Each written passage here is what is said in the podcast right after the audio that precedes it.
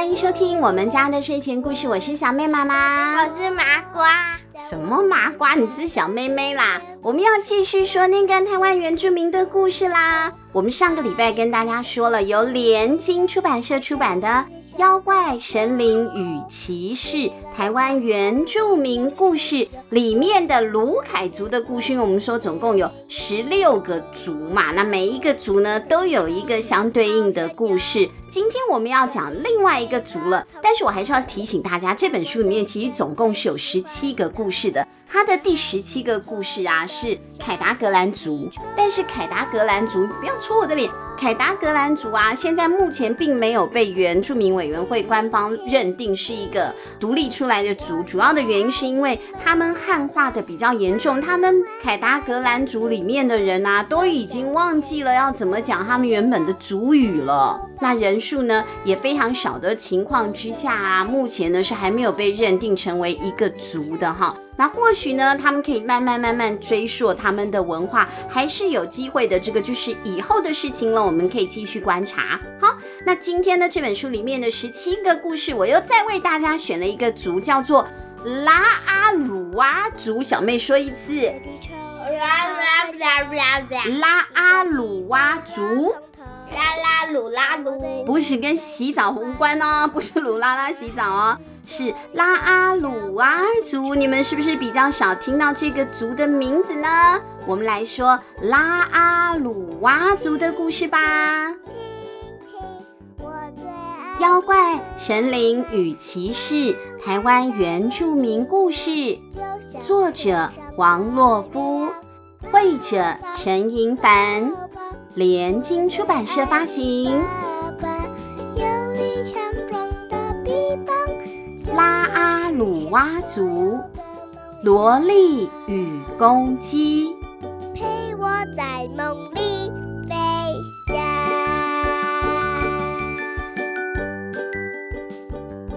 萝莉呀，这个小宝宝长得比其他的小孩子都来得快哦，他才出生了几天。就跟十多岁的小朋友一起玩游戏了，几天是不可能的。几天我们连翻身都不会，几天呐、啊，喝喝完奶还要妈妈帮你拍拍拍，打了嗝之后才能睡觉，不然会被噎死的呢。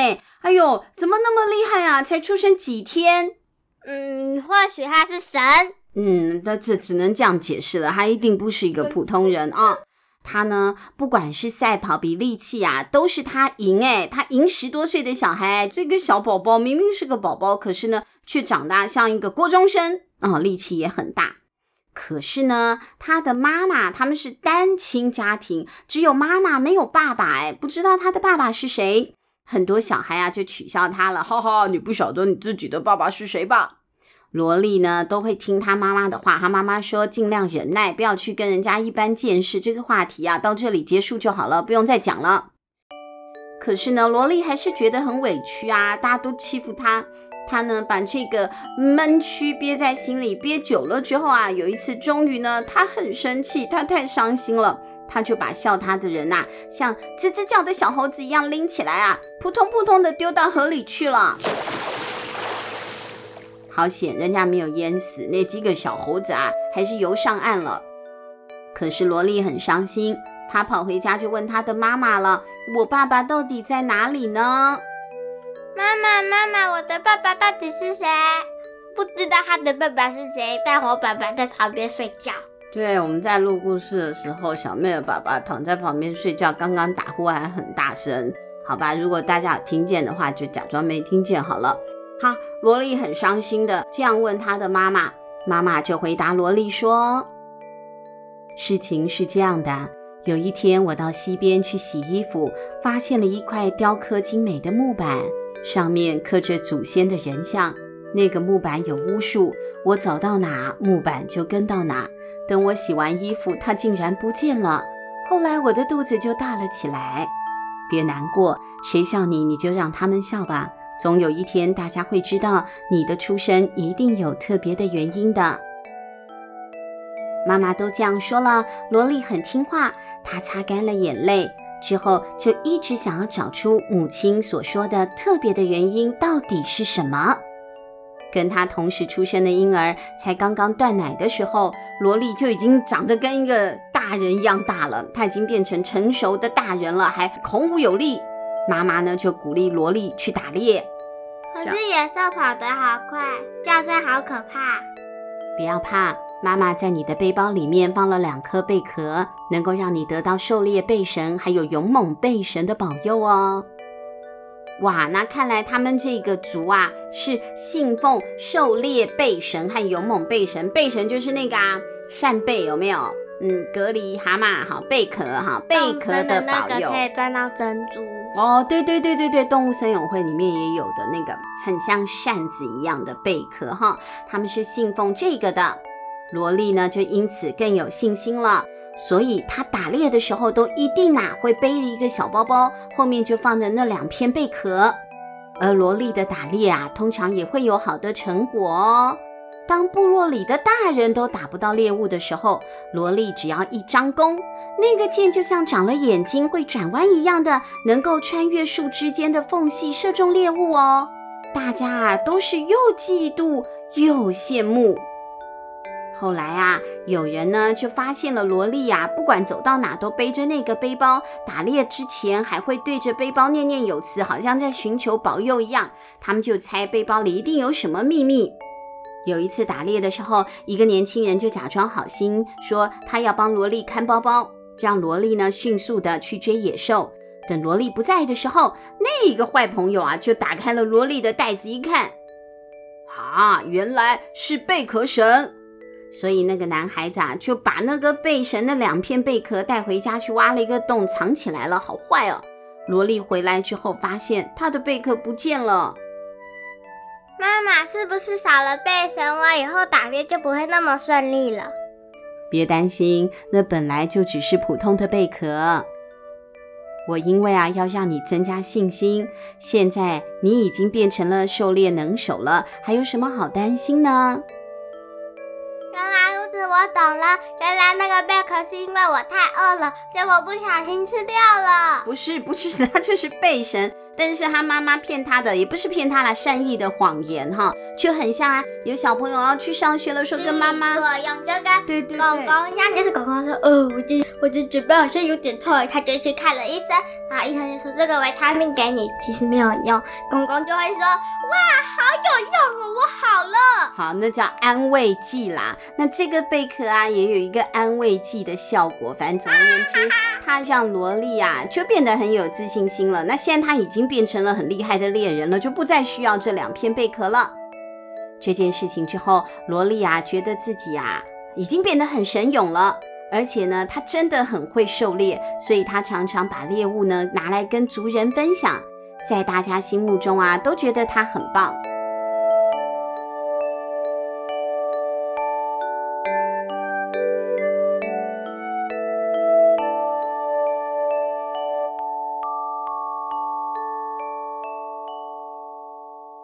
不过那个时候啊，天空其实是有两颗大太阳的。这两个大太阳啊，把大地烤得热烘烘的，种的作物啊都被晒得又干又黄了，所以他们才只能靠打猎为生，尽量吃肉嘛。因为植物都种不活啊，他不可能吃青菜啊。但这样吃不饱，营养也不均衡。萝莉觉得啊，如果想要得到尊敬，最好的方法就是去做族人做不到的事情。而其中最难的挑战就是射太阳。以前我们听后羿射太阳是九个太阳嘛，对不对？现在变十个。没有啦，现在只有两个，他只要射掉一个就好了。萝莉就找了一个同伴一起前往哈，因为他们要分工合作的。出发前，萝莉请母亲帮她搓了两条很长的绳子。他们走到太阳居住的山谷之后呢，萝莉就把绳子的一头绑住，绑在自己的腰，另外一头绑在同伴的身上。跟同伴约定好要互相照顾，绝对不能放开绳子哦。萝莉一箭射出去，第一个升起的太阳啊，就哎呀，好痛啊，就哇哇惨叫，它被射中了。热腾腾的岩浆啊，就从太阳的身体里面流了出来。结果啊，萝莉的同伴一看啊，吓得要死，他呢就赶快把自己身上的绳子解开逃跑。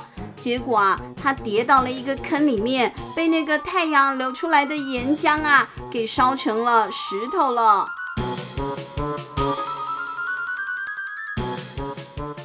等萝莉拉绳子的时候才发现拉空了，哈哈，萝莉没有哈哈笑，萝莉心里很难过，这个时候天空却变得一片黑暗了，大地啊，变得又湿又冷。奇怪，我不是只射了一个太阳吗？怎么变得那么暗？对呀，怎么会变那么暗呢？明明只射中一个啊！原来是另外一个太阳，他看到自己的同伴被射中了以后，吓得要死，就躲起来了。太阳也会害怕的。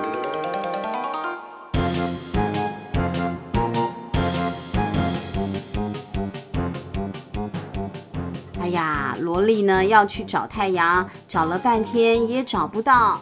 萝莉就自言自语地说。现在连公鸡都不鸡了，它会不会已经被烤鸡了？对啊，它是不是被太阳晒成烤鸡啦？公鸡要叫，公鸡叫，太阳才会出来啊！公鸡不叫，太阳当然不出来啦。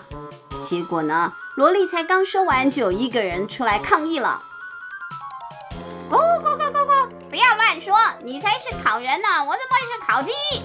公鸡听到了萝莉的叫声，就跳到了萝莉的旁边说。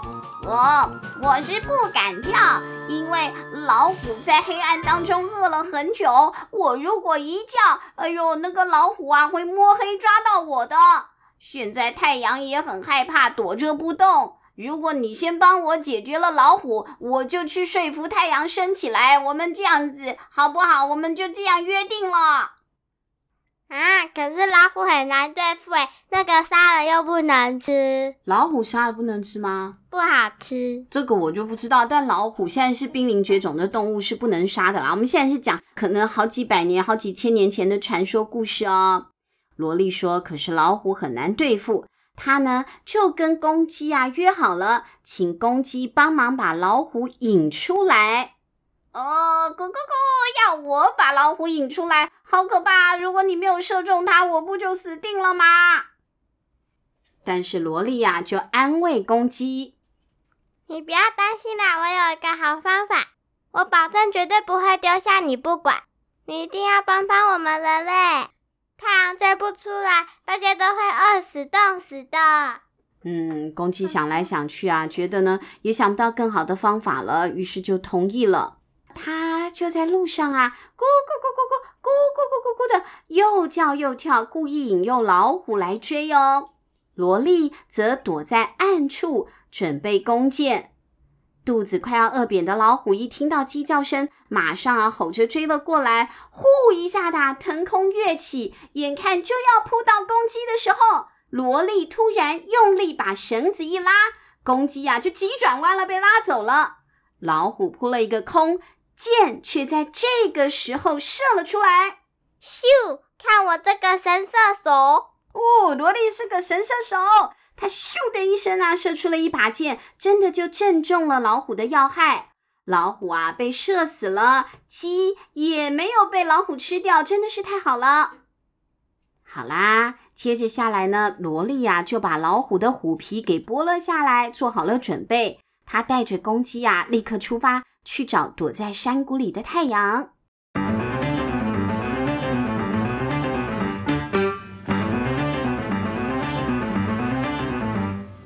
咕咕咕咕咕！人类真的是太过分了，怎么可以把你的同伴射死呢？这个时候啊，公鸡就对着太阳先呢，哎，套套交情嘛，哦，我也觉得你好可怜哦，你的同伴被射死了。哦，咕咕咕！可是我们所有的动物和花朵、树还有草都好想念你呀，太阳。呃，拜托拜托，你可以再出来照亮大家吗？我，哎呀，我不敢。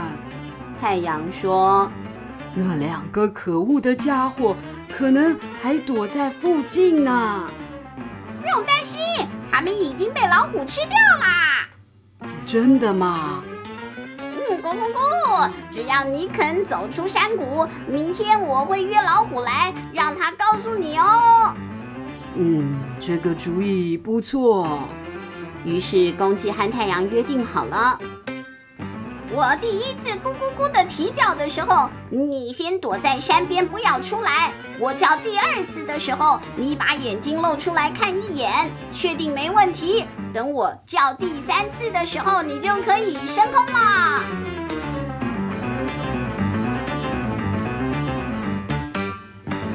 到了第二天早上，咕咕咕咕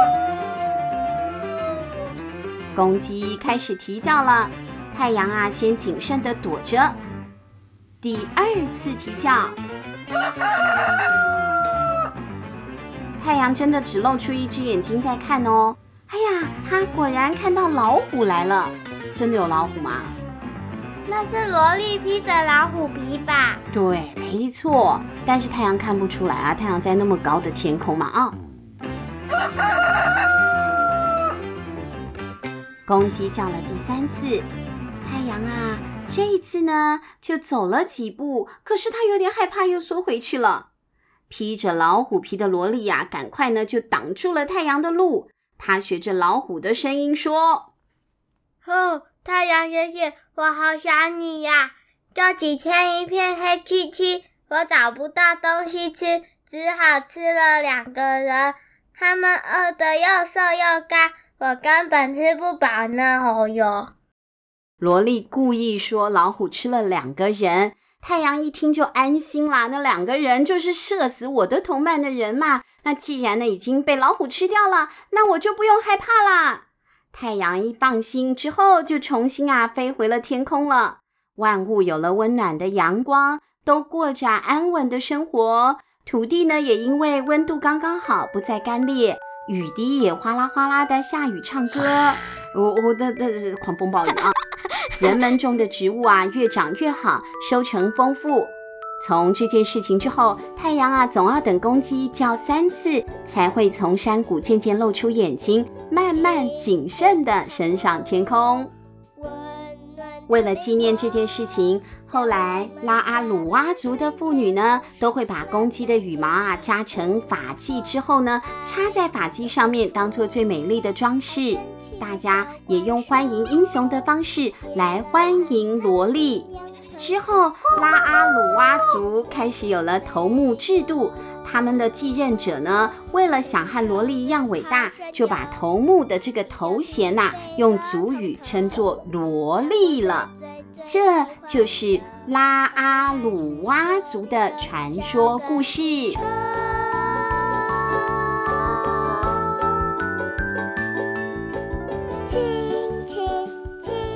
好了，我们讲了两个故事了，《妖怪神灵与骑士》的台湾原住民故事。小妹一直想要听那个巨人吞石头的那个是这本书的第一个故事啦，小朋友可以看一看。小妹为什么那么喜欢那个故事？我们呢就哎稍微保留一下，让小朋友自己来阅读。其实我还有看到另外一个故事也很有趣，是第十七个故事。我们不是说第十七个族是凯达格兰族吗？我觉得好像跟外星人有关。也很有趣哦，好，小朋友可以自己看。那我跟小妹呢，我们自己在私底下在睡前说这个故事好了。好啦，我们这选播的两个故事都说完了，希望小朋友也喜欢台湾原住民的故事，有机会再跟大家多讲几个喽。那我们今天的 podcast 就结束了，下个礼拜见，拜拜，拜拜。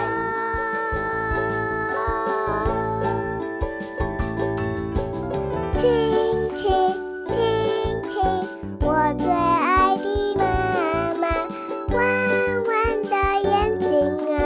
就像天上的